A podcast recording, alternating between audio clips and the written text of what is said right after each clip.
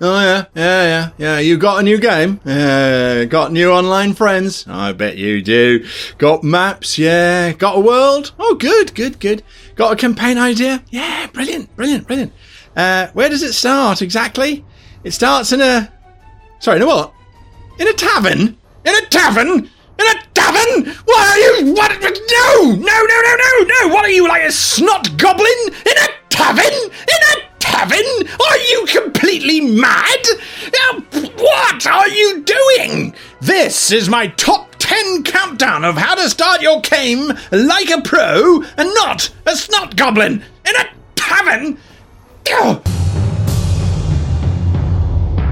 Hello and welcome. My name is Guy, and you are watching my countdown of the top 10 ways to start a campaign. And I have done these before, but this one is uh, so valuable. It's so worth mentioning and reflecting upon again and again and again as a GM that I feel it becomes critical for us to review it and to remember it. This week's sponsor is uh, RPGTableFinder.com, or us, basically. Uh, need to find a group to play with? Sick of your old group? Sick of your old players? Sick of your old GM? Just looking for more games? RPGTableFinder.com. Links down below. And so, yeah, it's free. More about it at the end of today's video. Starting at number 10 The Awkward Inn. You place the PCs in a tavern, an inn, a drinking house, a ship sailing somewhere, and then you, you, you place them somewhere mundane, and then you hope like hell that something happens. Sure, you've, you've loaded the barmaid with, with questions, you've given the barkeep a mega backstory, and you even have a bounty board on the wall uh, that the um, players could wander over to and have a look at. But the trick is that if you don't start something, if you don't start something like a tavern fight or um, you know, the barmaid goes over to the PCs and says, "Oh, do you want to do you want an adventure?" And if you don't do something, if you're just letting the PCs to sit there, they're going to be sitting there waiting for something to happen. You're going to be sitting there waiting for something to happen. Everybody's desperately seeking adventure, and it's just not happening. It's a bad precedent to set for your game as well. Everyone's like, "Oh my god, we're going to be looking for adventure for the whole bloody game." It's number 10 because it's a way to start, but it's the wrong way. Number 9. A common summons. Everyone is drawn by an order or a letter to a common place. They arrive at the same time, and this is adventure number one, so it's as the game begins, so none of the players have a chance of their PCs not going, avoiding it, doing something else before it starts. It's a very railroad way of beginning your game. It takes all of the agency away from the PCs being able to choose not to attend. But of course, the benefit is that it's an instant mission and there's no negotiation. Uh, there's, you know, it's it's it's just it's straightforward. Your characters arrive at the Lord's palace. He tells you the adventure. It's it's it's good because the briefing could be by a captain or a general outlining a plan. It could be a military thing, but it is very railroady. Number eight, the common problem. The PCs start in a problematic situation. It could be that their airship is on fire and is about to crash. They could all be in prison or in a collapsing temple or in a room that's filling with water. They might be in the middle of something and they not they don't know how it started because it's like, right, the room's starting to fill with water. What are you doing? It can cause the party to work together because they have to unite in order to survive. So that's a brilliant technique. But there are lots of questions. How did I get here? Why did I get into this situation? It is a little railroady as well, so bear that in mind. You are setting the precedent for your campaign. Number seven, amnesia. Everyone has amnesia and is on a journey of discovery as to who are they? Oh, we don't know who we are. Ooh.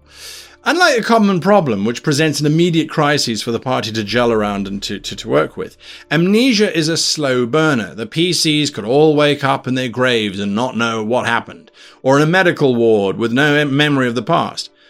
As fun as it is, this then becomes the focus of your PC's campaign, and it's it's very tropey. It's like, who am I? We must travel and find out.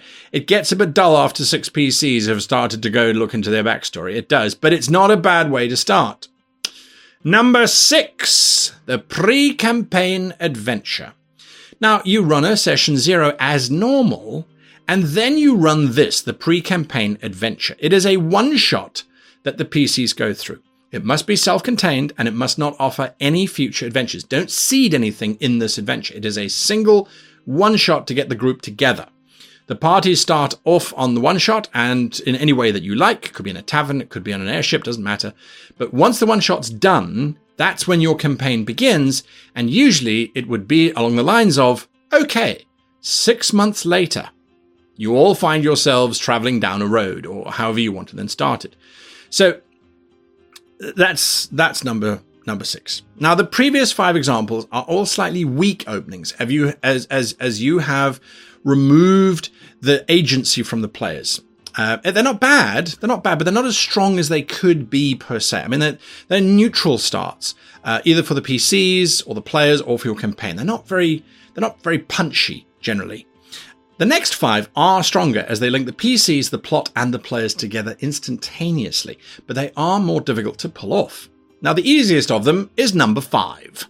The giant battle sequence. Start the adventure with the words roll for initiative or group order or whatever it is that you use to determine who's going first. Start in the middle of a gigantic combat. It causes unity through crisis, as we've seen in other examples, but the PCs are working together to survive. It shows them how they each fight. It lets them save each other. It gives a great first adventure and it asks a lot of questions. Who is attacking? Why are they attacking? Why are we on this side? What are we doing here? Unlike the common problem, which could be frustrating for players whose PCs are not problem solvers, most characters can do combat and have a bit of fun, and then the battle is over and they're dismissed, and now they're a band of brothers who can now go forward in adventure. Number four, character backstory links. Ooh. By looking at the backstories of each of the PCs, you sit the players together and create their, their coming together story, their origin story. Pull a Marvel on the crowd. Now, you don't play it out as an adventure. You don't. Instead, you as the GM, you start by saying, it was a cold and windy day. And then you pass it to the next player, who then gets a turn to build upon the story by describing what their character was doing uh, in first person. It was a cold and windy day, and I was huddled near a fire, my cloak wrapped around me. Wow. Next player. As the GM, you introduce each character to the scene. As you huddle near the fire, you see PCX. PCX, you notice a fire and a figure. No rolls are needed. They just making up the story as they go along as how they got together. They can go wild. Take an hour, take two hours, as long, as long as everyone's having fun. Explore their origin story, how they got together. It's a very different way of bringing everybody together and it creates a common backstory, which is very strong. Number three, the flash forward. This is where you start the adventure near the middle of the adventure, right? So you start in the middle, uh, the PCs are in a bad situation. You've plotted that the middle of the adventure is that the PC should be in a mine full of spiders, right? So somewhere in, in Act Two or, or wherever you happen to be, there's spiders and it's a mine. So you start the adventure with the, the mine begins to shake and spiders burst from the cocoons that surround you. However, unlike a common problem or a gigantic battle, the PCs get to fight off a daring moment and you know they have some some combat a little bit of combat and then you say a titanic spider rises up in front of you spraying venom. Then as, a, as they're about to fight as they're about to charge in you say however two weeks earlier and you are all in a tavern it's an incredible metagame mechanic play that you are aiming to achieve, but it is worth it if you can pull it off. Your players now have a sense of the future. They know that they're going to be in a mine fighting spiders and there's going to be a titanic spider that they fight at the end. If they are good players, then they will play to getting back into that specific point. You as the GM now have to use all of your powers to make sure that they do actually end up back in the mine with the spiders. So it's risky, but it can be really powerful. Number two, the prologue. Here, you give each player a pre generated NPC that you have made. So, adventure number one doesn't feature their characters. It is only the NPCs that you have now given them, and they have a very specific instruction to do.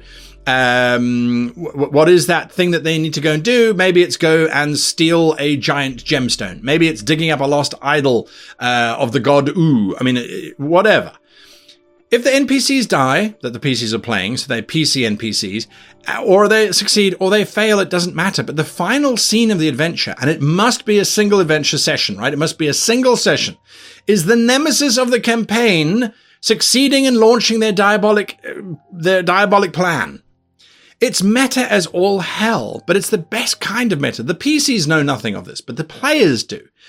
And I find that with a flash forward or with a prologue, both of them are very, very meta right? But the good kind of meta if you have the right kind of players, because then they're like, oh, this is what the campaign's about. I can't wait to start. Number one. Now, before I launch into number one, I'm not suggesting that every campaign you launch starts with this number one. That would be incredibly boring. All 10 of these that I have mentioned are valid means of starting a campaign. Some have strengths, some have weakness. Well, they all have strengths and they all have weaknesses. Um, I've just cataloged them based on the GM skill or the skill of the players that you would need. 10 to 5 are for low skilled players and low skilled GMs, or new GMs, I should say.